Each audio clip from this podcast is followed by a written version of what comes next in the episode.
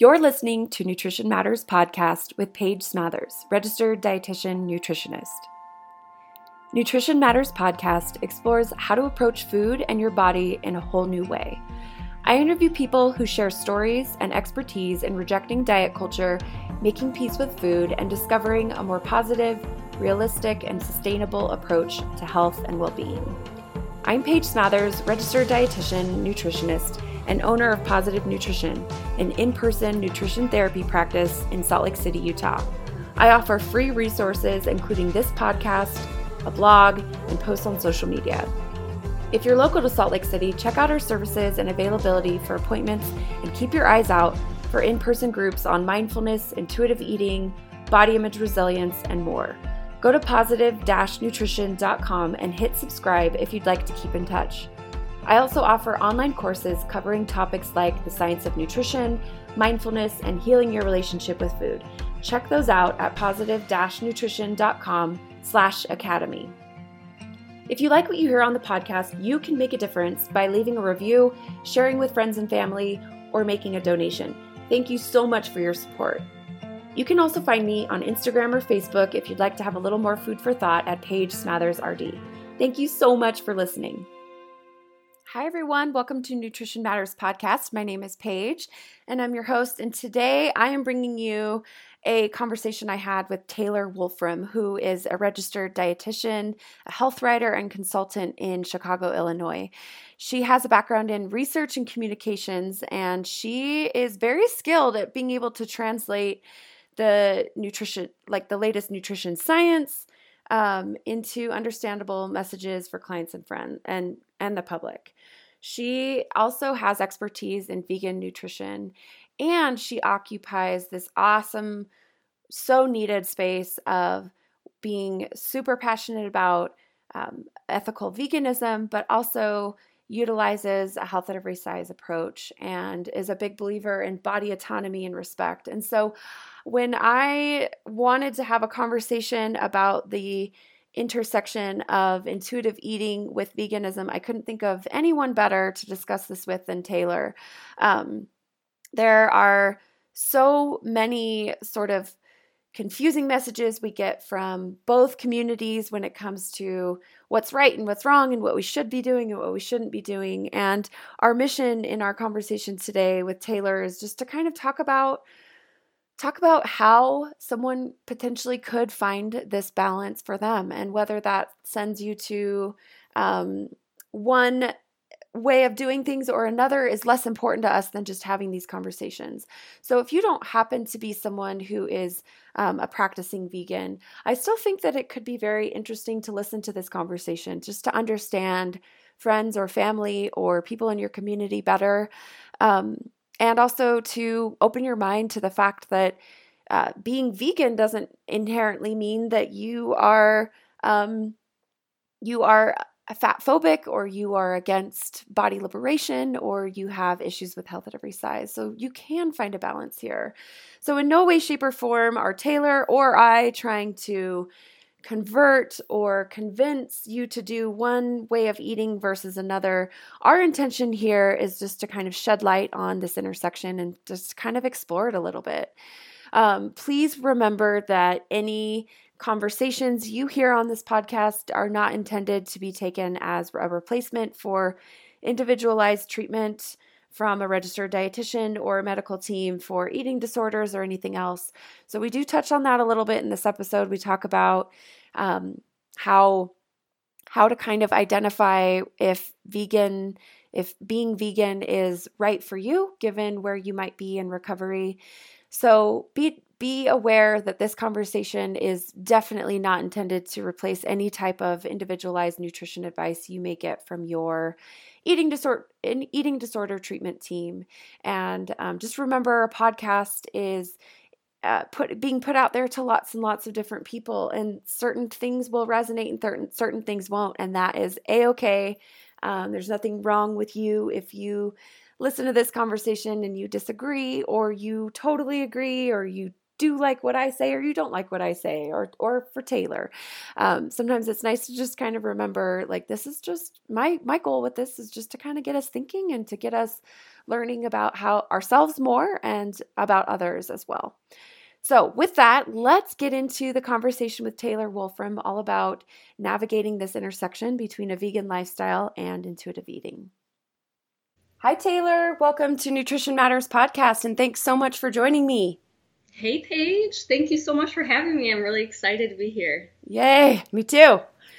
Okay, Taylor, just take a second and introduce yourself sort of generally, explain who you are and what you do to the listeners. Okay, yeah. Um, so my name's Taylor Wolfram. I run a virtual private practice out of Chicago. I'm a registered dietitian nutritionist. Um, so I focus on intuitive eating. I practice from a health at every size lens. I do a lot of body acceptance work with my clients. Um, I've also been an ethical vegan for over a decade, so I have expertise in plant based nutrition. So I also help clients with that, although not all of my clients are plant based and they don't have to be.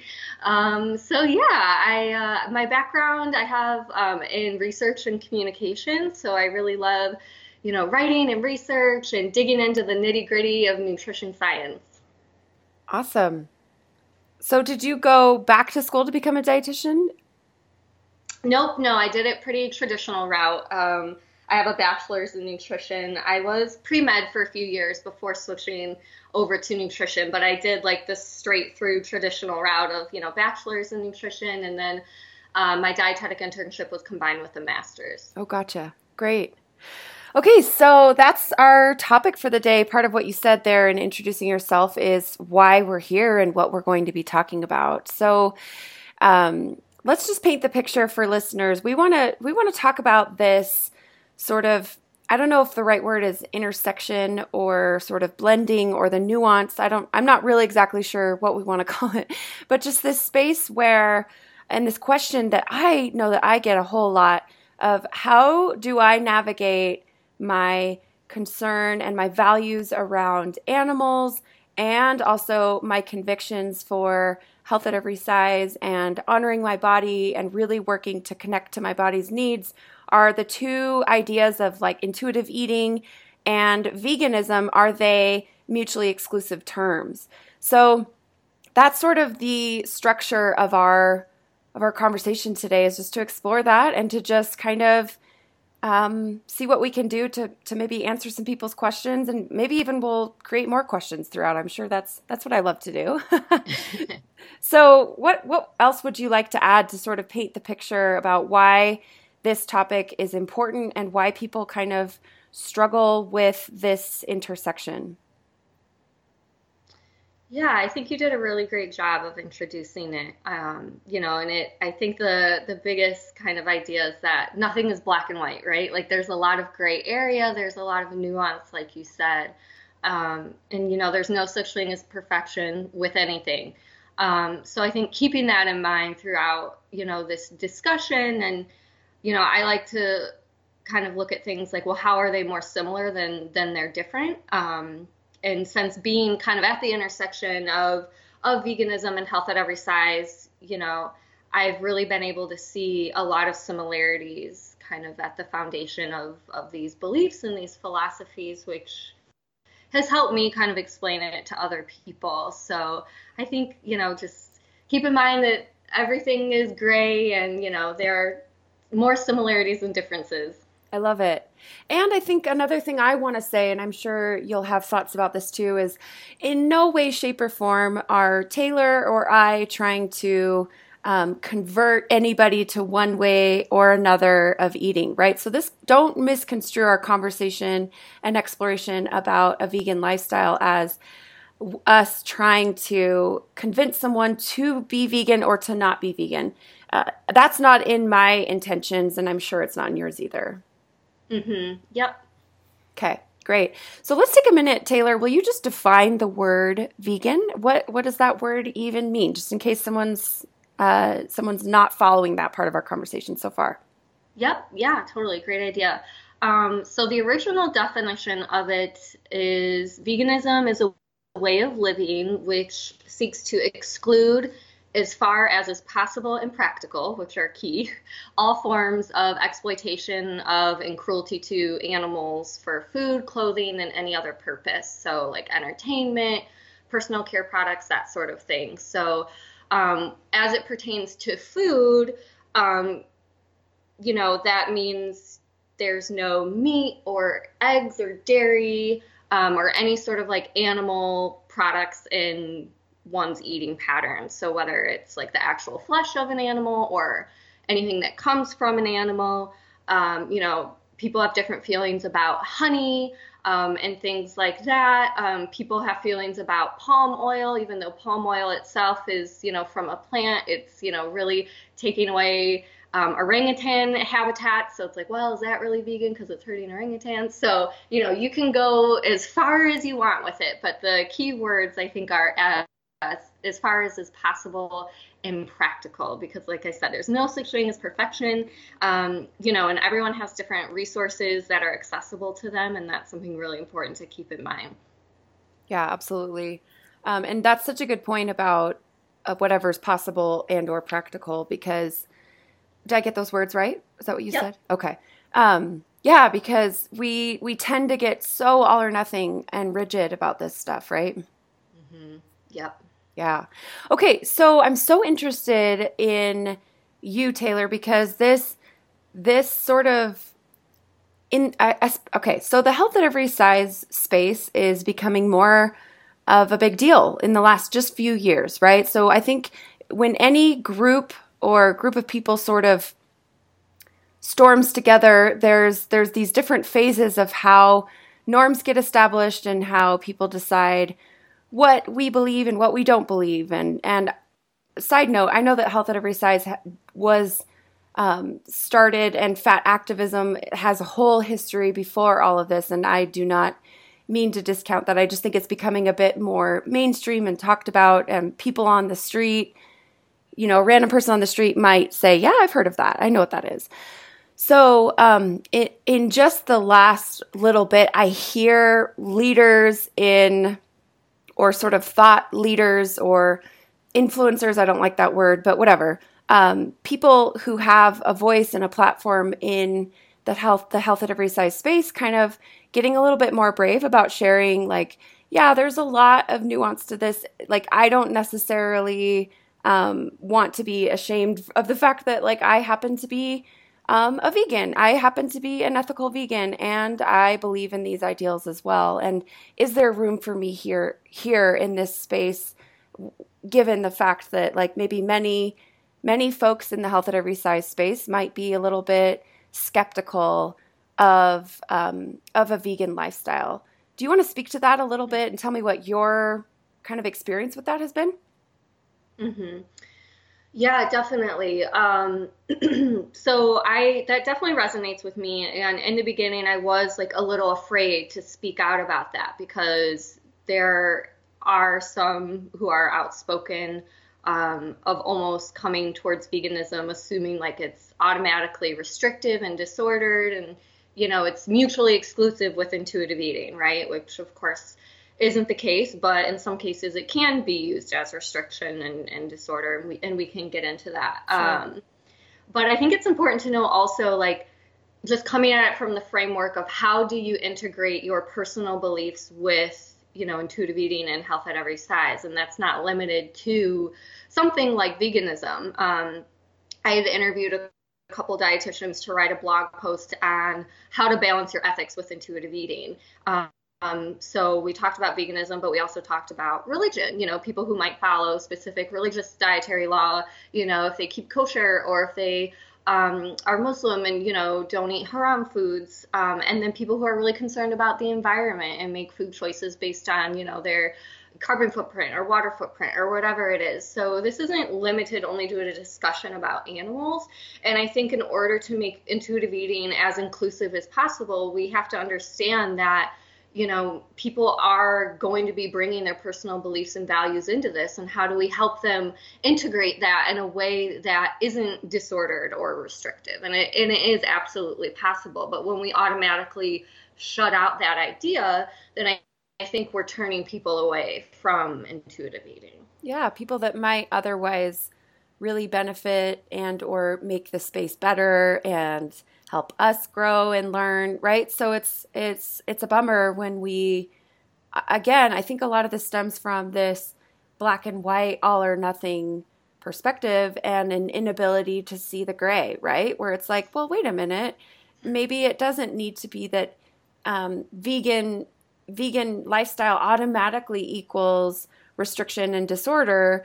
Yes, sometimes that does mean that, but it's not always that. And maybe we need to look a little further and be a bit more curious and be a bit more willing to listen and understand. Yep. Cool.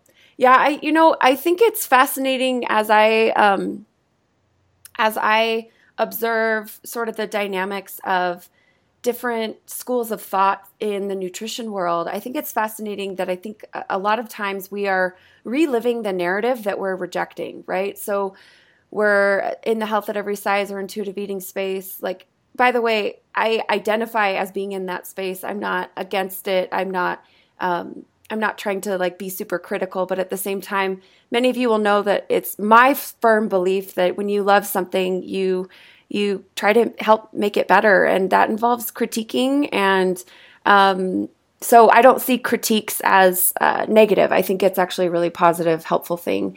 So I see some interesting dynamics of um, kind of like who's in and who's out and um, what do we believe and who do we who do we want to exclude and um, i like I think sometimes we relive that dieting narrative uh, without even really meaning to in our efforts of rejection, where maybe it's not, maybe it doesn't need to be so all or nothing. Maybe it needs to be a bit more nuanced.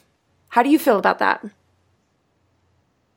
Yeah, I really love that perspective. I think that's really interesting. Like, are we kind of using these thought patterns and mindsets that we're trying to move away from, but they're just manifesting in a different way. Um, and almost maybe treating intuitive eating like it looks one specific way, and if it doesn't look that way, then you know you're not doing it right, sort of thing. And it's I kind of tell people just because you give yourself permission to eat all foods doesn't mean you have to eat all foods. Yes. You know, like yeah. you don't you don't have to eat like everything that another intuitive eating person is eating or whatever that dietitian is talking about or posting. Like it can look different for you. Um, so yeah, I just think that being more inclusive and having you know more diversity in this space is only going to make it better. Yeah, I love that. Yeah, great point. Um, and I think I think even aside from the conversation about vegan a vegan lifestyle fitting in with intuitive eating. I think, you know, take two people who have very similar food philosophies um, and their their eating patterns will look different, right? So, um, yeah, like intuitive eating doesn't look one way, even when it's two vegans eating intuitively or two non-vegans eating intuitively. So that's something that I think we're still sort of working through when it comes to working on rejecting diet. The diet mentality is we we continually kind of see it pop up when we're like, oh, what's that person eating? And i need to compare and how do i measure up? That's that's I, this is an inherently very like intrinsic and individual um, process. So yeah I, I just wanted to set the stage there a little bit and kind of talk about about that to, to sort of help people understand our intentions and kind of where we're coming from with this. Great Okay.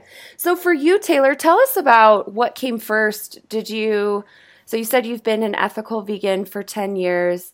Um, what did you discover intuitive eating and health at every size uh, after that, or what was the timeline for you? Tell us a little bit about that. Yeah, yep, it came after.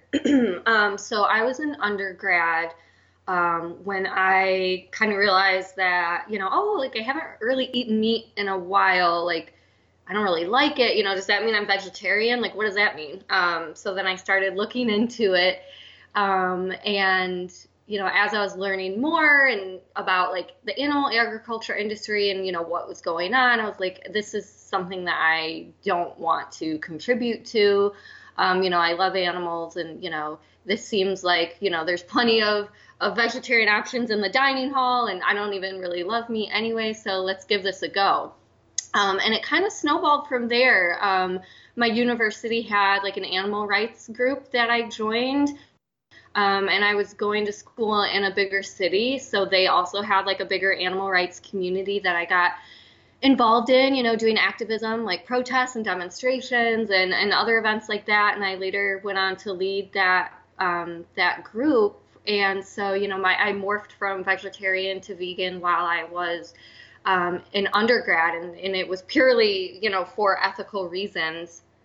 But also during this time, um, there were certain like plant-based documentaries and books coming out that um, were using very strong tactics, um, you know, to convince people that they had to eat a certain way to prevent certain diseases or whatever it was. Um, and I did get caught up in that um, and did go through a period of disordered eating myself with that. Um, and so I've kind of experienced both sides in my experience, you know, as a vegan, which I think is is interesting. Um, and I discovered intuitive eating. Well, the first time I heard about it, I was a dietetic intern. Actually, I was at like an in-service where interns from another program were were talking about it, and I thought it was cool, but I didn't really give it much thought. Um, and it probably wasn't until like 2015 um, that I, you know, actually read the book Intuitive Eating myself and really committed to self study. Um, you know, watching all the webinars on the ASDAH website and, you know, reading all the books, listening to all the podcasts, doing some workshops and things like that, where I really, really dove in um, and kind of transformed my personal and dietetics philosophies to align with fat acceptance and, you know, truly inclusive healthcare. So when you first did that process of kind of learning about intuitive eating, did you wonder, is there a place for me? Um, is this like, can I fit here as someone who is who is a, an ethical vegan? Yeah, you know, at that point, I think I felt pretty confident. I don't think I ever second guessed myself because I had already been in, you know, a vegan for a while. And for me, I'm lucky enough that I live in a city where I can go out and get like vegan deep dish pizza and, and donuts and burgers and like whatever I want, I can get like a, a vegan version of it very easily. Um, and you know, I, I live around lots of grocery stores that have lots of vegan alternatives. So it's very easy for me to not feel restricted in any way, shape, or form. Um, so I never felt that way, but I can understand how some people may feel that way if they don't have as many of those vegan alternatives or vegan fun foods accessible to them. Yeah. So what about professionally as you were like listening to podcasts or reading books or looking at discussions online? Um, I know I see that I see this conversation pop up on a regular basis in professional groups, but also in um, groups that are geared toward lay people who will ask like, what about this? The, does this fit in with intuitive eating? And you know, there's there's it seems to me like like there's some kind of fighting about this topic, and it can kind of feel contentious. Does did it did it ever feel that way for you professionally? Luckily, no, it didn't. Um, you know, I was aware of maybe some conversations happening in online spaces that could get a little contentious, but I really never involved myself in them. Um, I think for a while I was really only in like the bubble of like intuitive eating and health at every size practitioners um, while I was, you know, really in that learning period. Um, but you know, I think once I came out of that a little bit, I I didn't really ever feel um, challenged by anyone else. I guess you could say. I, I felt like you know I, I knew the science. I I knew you know kind of like the the ethical part of it um, and you know how we want to treat our patients and clients and i felt really secure in that and i never felt personally you know attacked or challenged but I I've also haven't worked, you know, traditional dietetics. Like I I'm not like on a team with other dietitians who think otherwise. Like I have a private practice where it's just me. Um, and I recently left, um, you know, an office job where I was the only dietitian on my team there. So luckily, I think I was a little protected from that. Oh, that's great. Yeah. So, what are some, you've already hit on one, but what are some difficulties people might run into when trying to sort of navigate this intersection of intuitive eating and vegan veganism? Um, I, I'm really interested to sort of hear your perspective on what if someone is a vegan initially and then learns about intuitive eating and and or what about if someone is really excited about intuitive eating and really dove in and then sort of finds themselves at a place where they're they're looking at their their values and their ethical concerns around animals? Um, i'd be really interested to hear kind of what do you see as some of the most common struggles to find the balance there? Yeah unfortunately there's a lot of problematic content within the vegan space and I think I'll pause right here to kind of differentiate with what I mean when I say like vegan. So I'm meaning like ethical veganism. You know, it's not just about food, it, it goes throughout your whole lifestyle. Like, you know, you try not to buy leather or wool or silk and you know you don't go to zoos or circuses and you know you you don't buy um, like shampoo that's been tested on animals so that's what i mean when i say vegan or ethical vegan um, and then there's kind of like this other camp of, of plant based folks who are motivated almost entirely by health. So they think that, you know, getting rid of all animal products um, from their eating pattern is going to, you know, help them prevent or reverse disease or help them live longer or whatnot. Um, so unfortunately those get very blended because sometimes the way they eat like it's easier to say like oh you don't eat animal products. Like i'm just gonna kind of think of you all as, as the same um, where whereas in reality i think the two look very different. Um, like i said because there are so many vegan alternatives and fun foods out there these days um, that you know one can eat. Um, but then there are some people who eat quote unquote plant based who look down on those, you know, like no processed food, whatever it is. Um, so the problem comes from there being a, a lot of that plant based rhetoric um, if someone is looking for information on veganism on the internet, for instance. Um, you'll run into a lot of problematic plant based content that is very diety that does have a lot of um, you know fat phobia in it there is a lot of healthism in there so you know, there are just a handful of resources that I recommend to people. Um, but other than that, I'm like, please put your blinders up when you're in the online space. Like, don't go down like the Google rabbit hole sort of thing. Like, just trust me, just stick to these resources.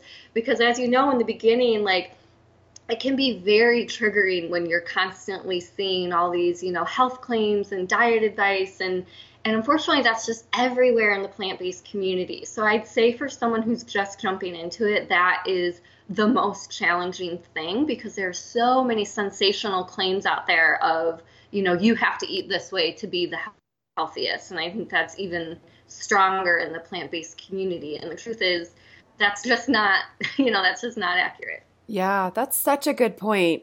I love the way you you discuss that, the idea of like the differentiation between different camps within maybe this larger category of people we sometimes all lump together and it's really important to recognize like th- there's there's issues within the vegan community that are similar to outside of it of like sensational claims and healthism and all of this stuff but but maybe I I think even almost to a high, like a higher extent like a more so yeah, yeah, there's a lot of shaming, you know, like well, if you're if you don't appear to be fit and healthy or whatever it is, fit this certain physical standard, then you know, you're not being a good role model for the movement or you're not helping animals or you're not helping attract other vegans because you're making it look unhealthy. Oh my gosh, is that is so horrific, of course. That's and there so are people culty and yeah. weird. I hate that. Oh, people Oh my gosh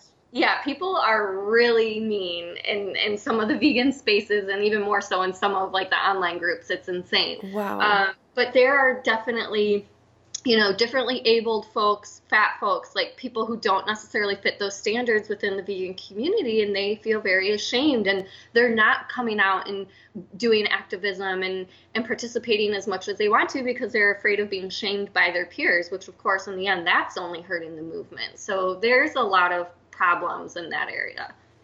That is fascinating. Um, I didn't. I wasn't aware of that dynamic. Oh wow. Um, what about what about just from a nutrition perspective? You you mentioned earlier that you are really happy to live in a big city and to have so much, uh, so many options accessible to you, um, and you are very aware and value not feeling restricted. Uh, that's a big part of your approach to food. So I'm wondering for someone who's maybe newer or dipping their toes into this, what what are some things to be aware of from like that deprivation or restrictive sort of feelings with vegan like uh, living a vegan lifestyle? How does someone navigate feelings of restriction if that comes up for them?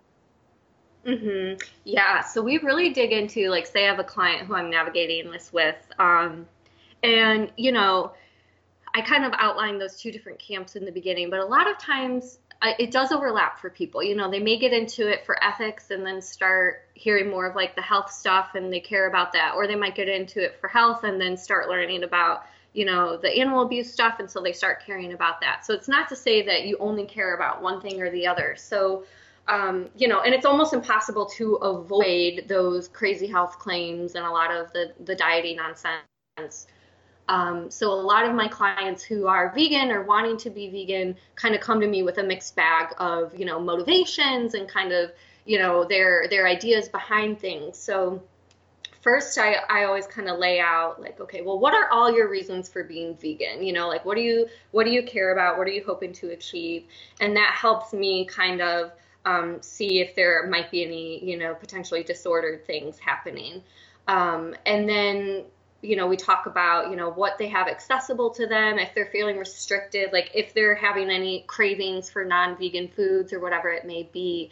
Um, for a lot of folks who are who are ethical vegans, um, animal products aren't even like seen as food, if you know what I mean. Like it doesn't feel restrictive to like not eat an animal based food because it doesn't even feel like food. Like, you know, I'd be no more likely to eat like a beef based burger than I would to eat like a rock.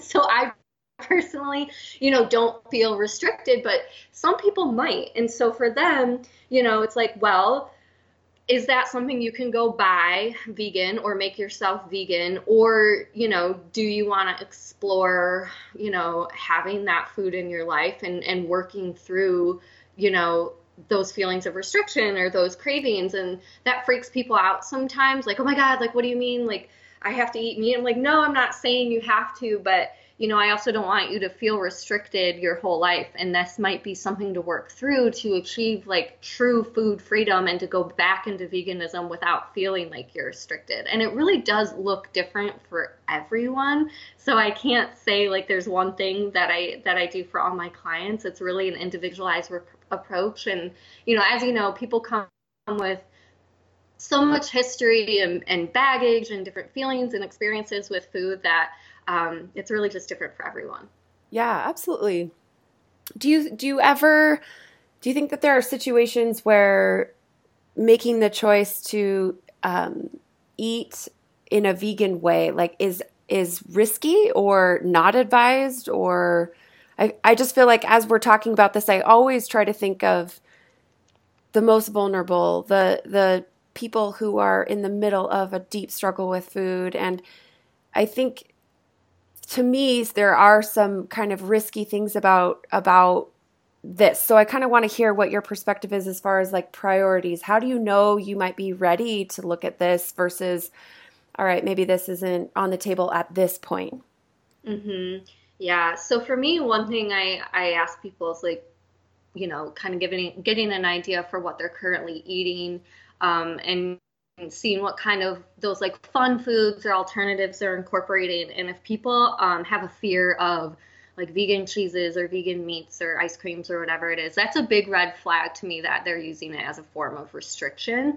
Um, that it's not just for ethical reasons. And so then we'll dive in and say, you know, maybe like how do you feel about, you know, maybe putting this on the back burner and really making peace with these foods, um, you know, the non-vegan versions. But sometimes people people can do it by just making peace with the vegan versions of of those foods. Um, so it really depends. And I personally don't work with folks with active eating disorders. I do eating disorder recovery and you know disordered eating and chronic dieting. Um, so I know that's a little bit different for folks with active eating disorders, but I also know that a lot of residential eating disorder facilities won't allow ethical vegans to, you know, abstain from animal foods, which is pretty problematic and kind of turns away certain people from treatment. Um, I did hear that one program is creating a vegan menu, but I personally don't have experience in that area, so I, I don't want to speak to it too much. But I, I know obviously there's a lot more nuance, um, you know, with with the more acute the situation is. Yeah, and my opinion is that when when there is an active eating disorder the it's so tricky to try to understand is my desire for eating in a vegan way is that like my true ethical like internal self that wants that or is that um, like the eating disorder finding a sneaky way to sort of um, rear its ugly head and so it, it seems like from a priority perspective there comes a point where you are stable enough in your relationship with food where maybe you can look at that and explore that with your dietitian. But um, in certain points, especially if it's not something that that's been part of your life before, it's just all of a sudden you're like, nope, now I'm a vegan, and you're like in the middle of, um, you know, a really acute struggle. That just seems like a big red flag from a from a clinician perspective. Would you agree, or do you have other things you'd like to add to that? Yeah, I think that the timing is really important, like you said. Um, and I think it can be done as long as that access to vegan alternatives and those vegan fun foods is there, as long as they're able to incorporate those. Um, so, you know, it's not like they're eating significantly less of certain, you know, macronutrients than other people, you know, maybe like the nutritional spread and, you know, the calories might look exactly the same. Um, it's not to say like if you're eating vegan that automatically is quote unquote healthier, right? Um, so as long as someone is able to eat, you know, the vegan version of, of whatever else is being served or what they would otherwise be eating, I think that is a key part to making it work in recovery.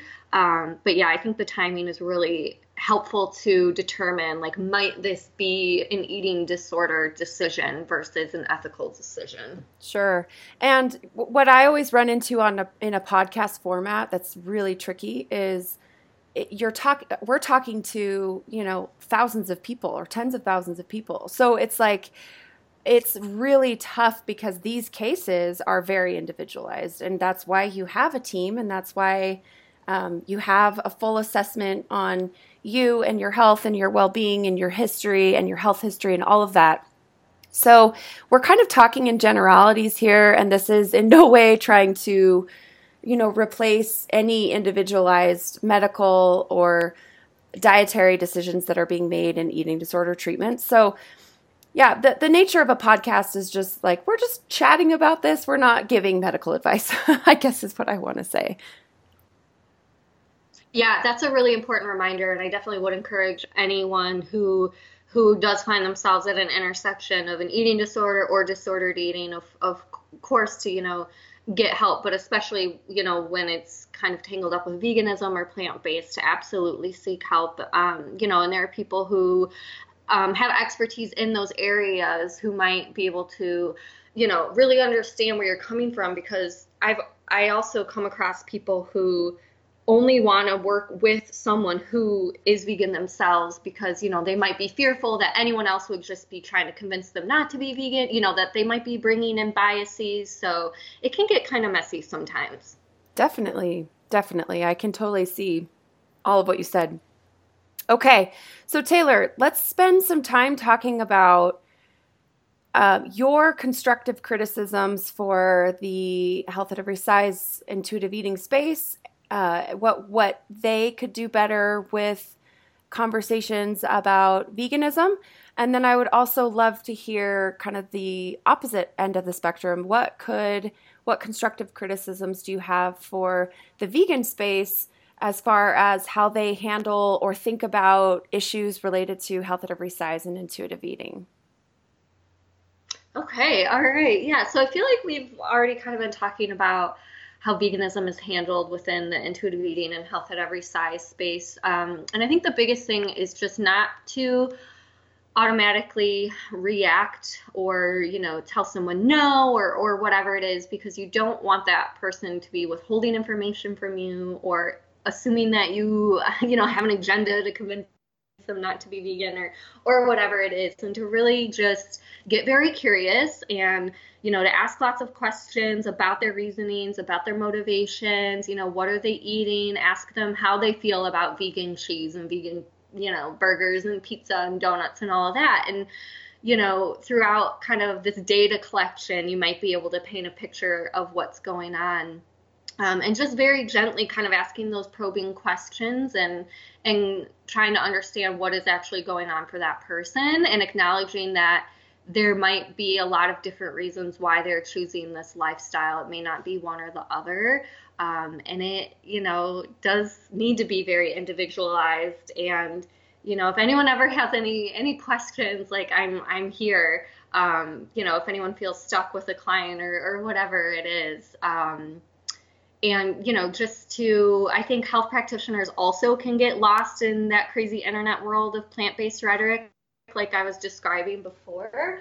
Um, and there are some really great um, you know kind of straightforward evidence-based like vegan nutrition resources out there if people are interested and like really want to you know help their clients. Those exist and i'm you know more than happy to share those with you. Um, and i have a bunch of them linked on my website. But there is you know a space out there and there are resources out there that aren't focused on you know preventing and reversing disease or losing weight you know as a vegan or whatever it is. Like there is a way to you know get the the need to know on you know vegan nutrition and not get lost in in the craziness. Yeah. So do you think that the the vegan space sort of outright rejects intuitive eating? Or or would you say that maybe that's more of like the camp that's really excited about some of these huge sweeping claims about health or help yeah, us so that? I think yeah, like the ethical vegan community for those who are like really in it for ethics like there are a lot of really awesome like fat positive people um you know who kind of like myself like they're advocating for a lot of different things like not just animals right and they like really get it um and they're really protective of of intuitive eating and things like that um, but it's more of that like plant-based space um, that I see tons of orthorexia um, and see there, you know, there being like no room for quote unquote processed foods or fun foods or whatever it is. And there's lots of fear there of, you know, um, how how we eat in our every single eating decision might you know it's either contributing to disease or not. And you know there's a lot of black and white thinking there. Um, and like i said that kind of gets lumped in with kind of like the ethical vegan space. And so that's where i see a lot of problems.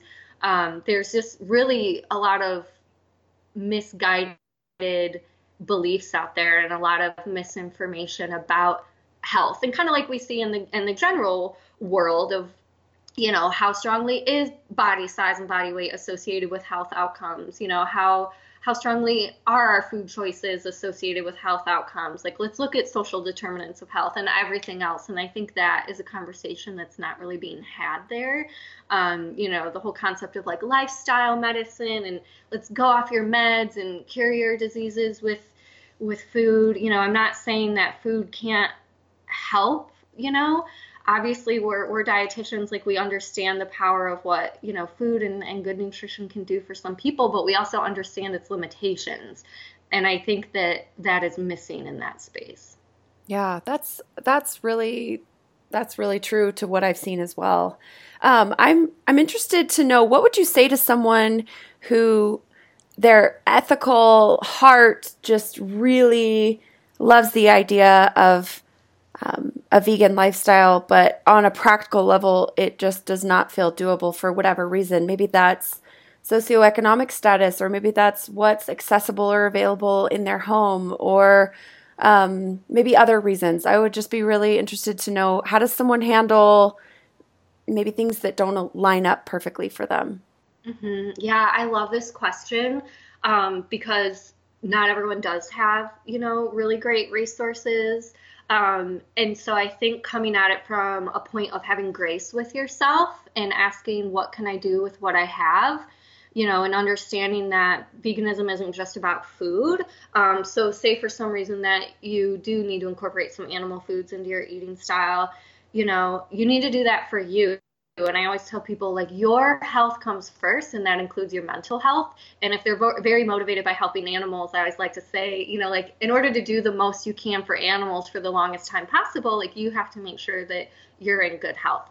Um, so sometimes it helps to kind of use that as a motivator to thinking about the long term picture and, and making sure that they're stable.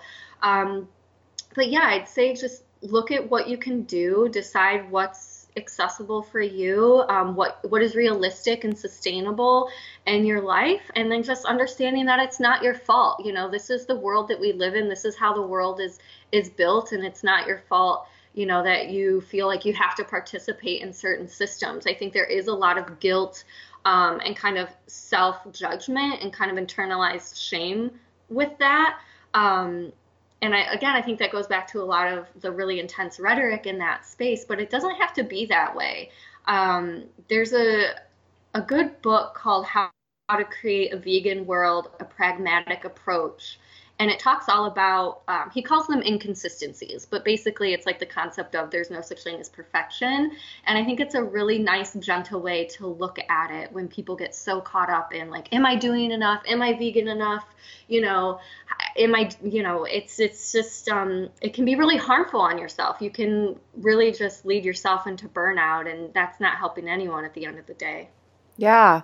So is there such a thing as being vegan ish, like where you enjoy vegan meals uh, when they're, or plant based meals when they're sort of in your control and when you're the one cooking, but when you go out with friends or when life happens, you don't beat yourself up about eating some salmon with dinner or something like that. Is there is there room for that? Yeah, of course. Um, you know, some people are really protective of the term vegan. It's like, well, if you eat fish sometimes, you're definitely not vegan, like whatever. So I don't really want to talk about labels, but you know, you can do whatever you want to do. And like I tell people, like going 90% is amazing. You know, sometimes that last 10% can be really tough. So you don't need to do it. Like you're already doing so much good for animals. And i think i think of it the same way of people who who want to you know make more eco-friendly choices in their lifestyle which which can be really hard in the world that we live in. And it's like well look at what you're already doing. You know focus on that and going as far as you can. Um, but yeah what you just described is like literally my my husband. Like our house has always been vegan but sometimes he'll go out to a work dinner at like a steakhouse and he'll get salmon um, you know, and it's just like that's that's what it is, and that's fine for him. You know that that works for him, but he doesn't, you know, identify as vegan or stress about it. That's just his lifestyle. Yeah. Okay. Cool. So we were on this sort of conversation of how could how could people do better in both spaces? Is there we've kind of covered just to summarize, we've covered that folks in the health at every size or intuitive eating space, you kind of covered what clinicians might be able to do better. I'm also interested in someone who identifies as, like, let's say they've been listening to podcasts and following people online and they're really pumped up about the idea of um, body liberation and connecting to their body and letting go of the diet mindset. Um, but and they're really pumped up about like all foods fit woo yeah so what if like I could see how just the average everyday person who has come across this stuff might bristle against someone who who comes into their life who's like I'm I'm an ethical vegan. I, I could see how that could be hard even for the average person to sort of navigate both on, from the the person who is practicing um, a vegan lifestyle and the person who's really pumped up about the idea of like letting go of the diet mentality. Does that make sense? Mhm. Yeah. Um, and I think just, you know, practicing non-judgment with others. And then if you feel like people are making comments about your food or talking too much about food, just setting boundaries and say, you know, I'd appreciate if you didn't say that or can we talk about something else or just changing the conversation. I don't think it's necessarily specific to veganism, but I also know that ethical veganism is triggering because of that plant-based stuff that's happening on the side. I don't necessarily think ethical veganism itself would be as triggering if there weren't also that healthism and fat phobia happening in the plant based community, which is really too bad. So, is the term plant based like is that a euphemism for veganism or is that its own separate thing? So this is a huge problem because there isn't a standard, like widely accepted definition. Some folks mean it to be what's called whole foods plant based, where it is very restrictive. Some, you know, even restrict like oil and salt and things like that. So it's very like no processed foods, you know, no vegan meat or cheese alternatives, anything like that. Like it's literally just like fruits, veggies, whole grains, and beans and nuts and seeds. Um, some folks use plant based as like, yeah, most of what I eat is plants. Um, but that's kind of problematic because that's like most people, you know, like you could even look at my plate or like the dietary guidelines and say that's like technically plant based. Like most of it is like plant foods. Um, so that's been a problem like within different spaces, like even within like the academies, like vegetarian nutrition, DPG, like you know, can we claim that term? Can we define that term? What does it mean? Different groups and different spaces are, are meaning different things. Um, so I kind of look at it as, you know, one need not exclude all animal foods to enjoy good physical health, that there's just no research to support that. There's plenty of research to support, you know, eating a lot of plant foods and good physical health outcomes, but that doesn't mean that you can't also eat animal foods with it. So when I see that someone is eating zero animal foods, all for health, that kind of sends a red flag for me that there's some disorder going on. Um, because that's just not necessary. So in my eyes, it's kind of like ethics is really like the only true reason why you would get rid of absolutely all animal products. Does that make sense?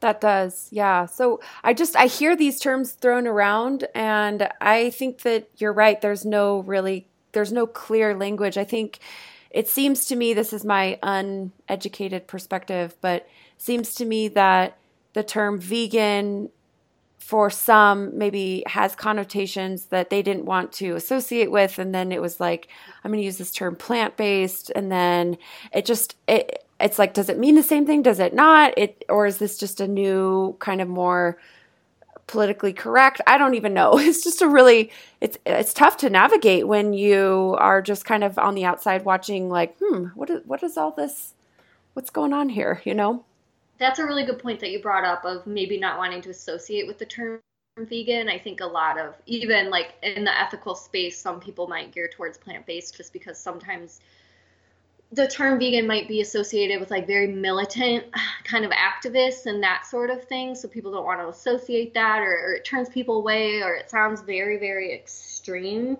Um, I'm kind of of the opinion of like I want to reclaim it, kind of like how people want to reclaim sure. the word fat, you know, and it's not like a derogatory term or it's not a, a, a mean term. I'm just describing my body, like, yeah, I'm fat. Um, so, and you know, because I have been an ethical vegan for over a decade, I'm like, you know what, I'm going to use this term, and I also want to show people that you can be an ethical vegan and and not be quote unquote extreme. Like you can still you know, live by your values and live by your ethics and be a kind, compassionate, open minded person. I love it. This has been so helpful for me to understand these different terms and to understand your perspective on all this. This is so enlightening. Do you have anything else to add about that question of like what can each each uh, space do a little bit better to be more welcoming, or do you think we've kind of covered covered that? Yeah, I mean, I think just generally just being less judgmental, trying to quiet your initial reactions and just, you know, listen a little bit more and maybe ask some of those gentle probing questions and and try to, you know, put a lid on any preconceived notions that you have. Um, but I think it's much more problematic within the vegan and plant-based space. Um, there's a ton of work that needs to be done, and I was really excited because I got invited to speak at a plant-based health conference next year on weight stigma and fat shaming. I was like, yes, like they oh, reached awesome. out to me, so like they know that it's an issue, and and it's mostly physicians there. So I'm a little nervous, um, but I'm really excited because it's so desperately needed in that space. So the change is coming, um, but there's a ton of work to be done. That's for sure. I'm super interested about that, Taylor. I saw the other day you you met with a local vegan provider Um, and and I just wonder. I mean, it's already very countercultural to be in like the health at every size space as a dietitian. People are like, they, it throws them off when they find out that you're not the food police and that you're, um, you know, when they find out what you do and don't do as as a health at every size dietitian, people sometimes are surprised. So then I think about you and I think about adding on the layer of the label and the layer of um, a vegan lifestyle, someone who practices ethical veganism. And I wonder, as you connect with other providers, is there do are they just shocked that you're like, no, like I'm fat positive and I am um, I, I'm not a healthist. So tell tell us about what that's like for you. Yeah. So I'd say, like for instance, that meeting you brought up. I was really excited about it. It's a, a vegan family medicine physician in my city who, you know, wanted to meet and talk about referrals. So I was really jazzed about that. Um, and I could tell by some of the things they were saying that they were among like that kind of Whole Foods plant based crowd, you know, making kind of snide comments about quote unquote vegan junk food and processed food. And, you know, I was asking them what sorts of resources they share with clients and, you know, what resources they use to learn about vegan nutrition. And they were ones that I would consider pretty problematic. Um, so I had a good idea of where they were coming from. So I wanted to, you know, not necessarily scare them away. So, you know, I explained about intuitive eating and helping, you know, people not have food rules and dieting and all of that stuff and finding these, you know, fun, enjoyable, you know, behaviors that are going to help them feel healthy and energized and that sort of thing. And they were like nodding along, like, yeah, yeah, yeah. So, you know, I wasn't coming at it kind of in an argumentative way. And I was very upfront with them and, like, you know, gave them my business cards, which talk about intuitive eating and stuff. So it's very clear what I do. But that may have been their first introduction to what intuitive eating even is. Right. And we need so to give I people that space, right? To kind of yeah, like yeah, not necessarily yeah. know right away. Right. So I didn't want to come at it like totally like we're in warfare here. You know, I want to work together and, you know, I would rather her refer her clients to me than, you know, someone else who, you know, is using a weight normative approach, of course. So, so we'll see how that goes. But I think, um, you know, it's not to say that you have to like water down your message, but it's just how do you deliver it to people so that they're not automatically defensive.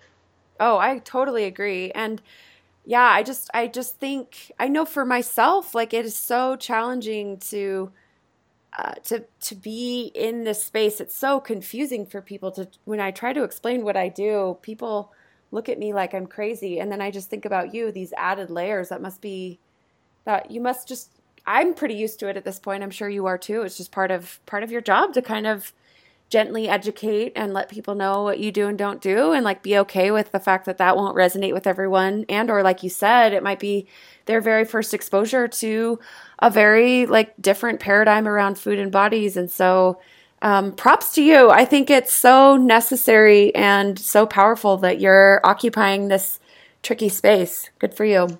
Thank you. Yeah i will say that it, it was pretty lonely at first. You know i felt like I was too vegan for the HAES community and then too HAES for the vegan community. And I'm kind of have this like double layer of like these countercultural beliefs and like, you know, I'm just like too different or too progressive or like whatever it is. But, um, you know, there are a handful of other vegan RDNs who practice from an IE and HAES perspective. Um, Amy Taylor and Angela Wortley are two that come to mind. So there are people in the space. There's not a ton of us, but you know, I really appreciate people like you also who want to have these conversations and, and learn more and help people understand more. And I think, you know, the more open and accepting we can be, the better. And I've just been so grateful for there's so many dietitians and the health at every size and intuitive eating space who are really supportive of my work and you know who will message me or email me and say oh thank you so much. Like i learned a lot about veganism from you and you know i appreciate the way you deliver it. And that kind of gives me hope as well.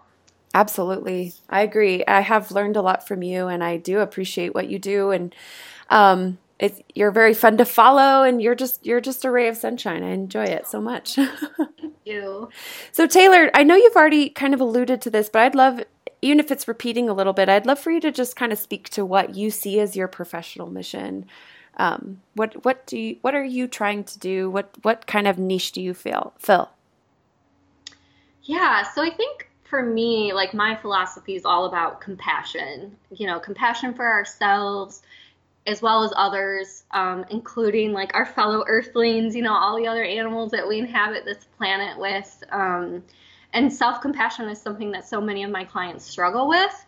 Um, and helping them realize it's okay to prioritize themselves and establish meaningful and enjoyable self care routines. Like that's super fulfilling for me, especially with women. Um, you know, they often take on the caretaker role of everyone else in their life. So, you know, how can how can they take on the caretaker role for themselves? Um, yeah, like many people are just filled with self judgment and they don't believe they deserve the love and care that they give to others. And so, helping people understand that they do and what does that look like and how can we create you know these these fun and, and healthy behaviors?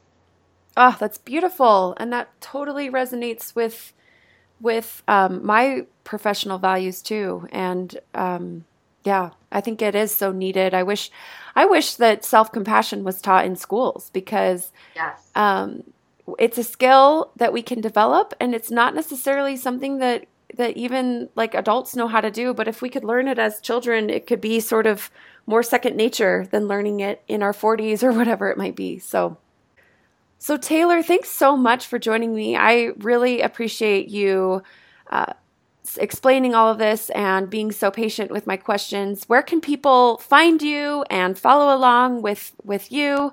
Talk about that for a second. Yeah, thank you so much, Paige. I really appreciate you know having the opportunity to answer these questions, and you had really awesome questions, and it's always a fun conversation. Um, people can find me on my website, taylorwolfram.com. And then on social media, I'm Taylor Wolfram RD on like Instagram, Twitter, Facebook. Um, I'm probably most um, active on Instagram, I'd say. Okay. Awesome. Was there anything else you want to share, or did we cover what you wanted to cover.